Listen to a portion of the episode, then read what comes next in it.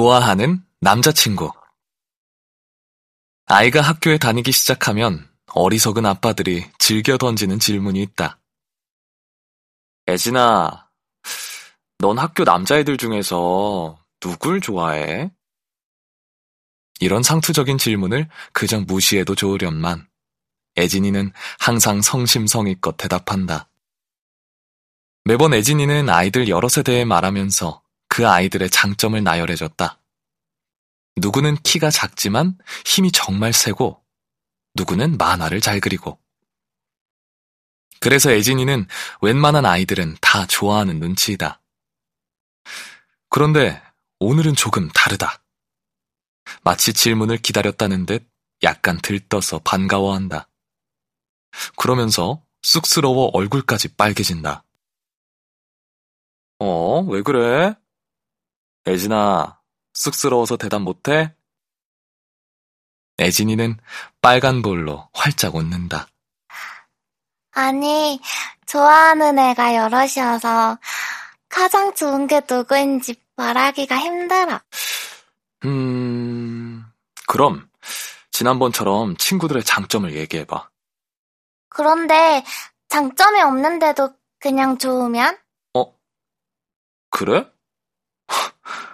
와, 그럼 바로 그 친구가 네가 가장 좋아하는 친구인가 보다. 그냥 좋으니까.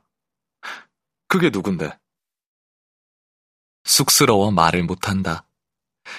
그 아이의 이름을 말하는 것 자체가 너무 쑥스러워서 아빠를 공연히 때려주다가 아빠 등에 이름을 써준다.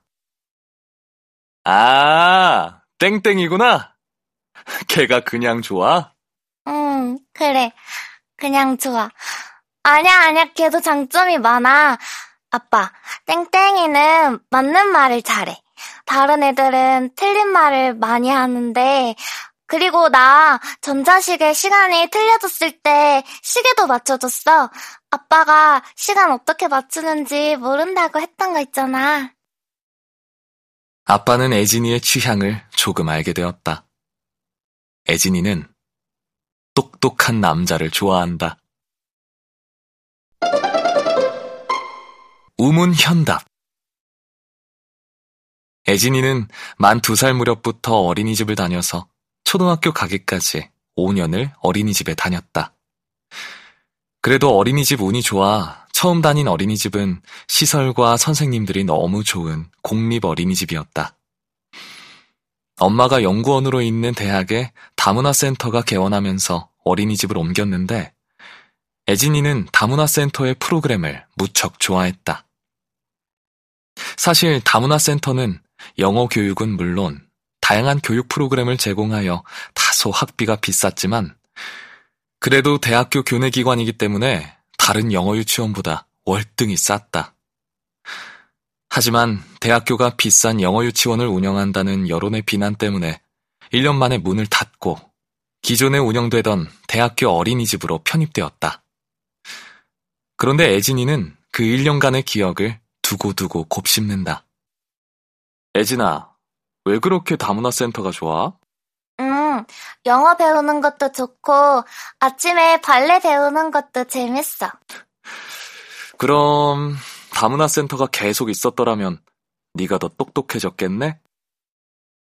아빠의 질문에 애진이는 약간 의아해하며 아빠의 예상 답을 고쳐준다. 아니, 더 행복해졌겠지. 교육은 사람을 행복하게 하기 위한 것임을 애진이에게 배운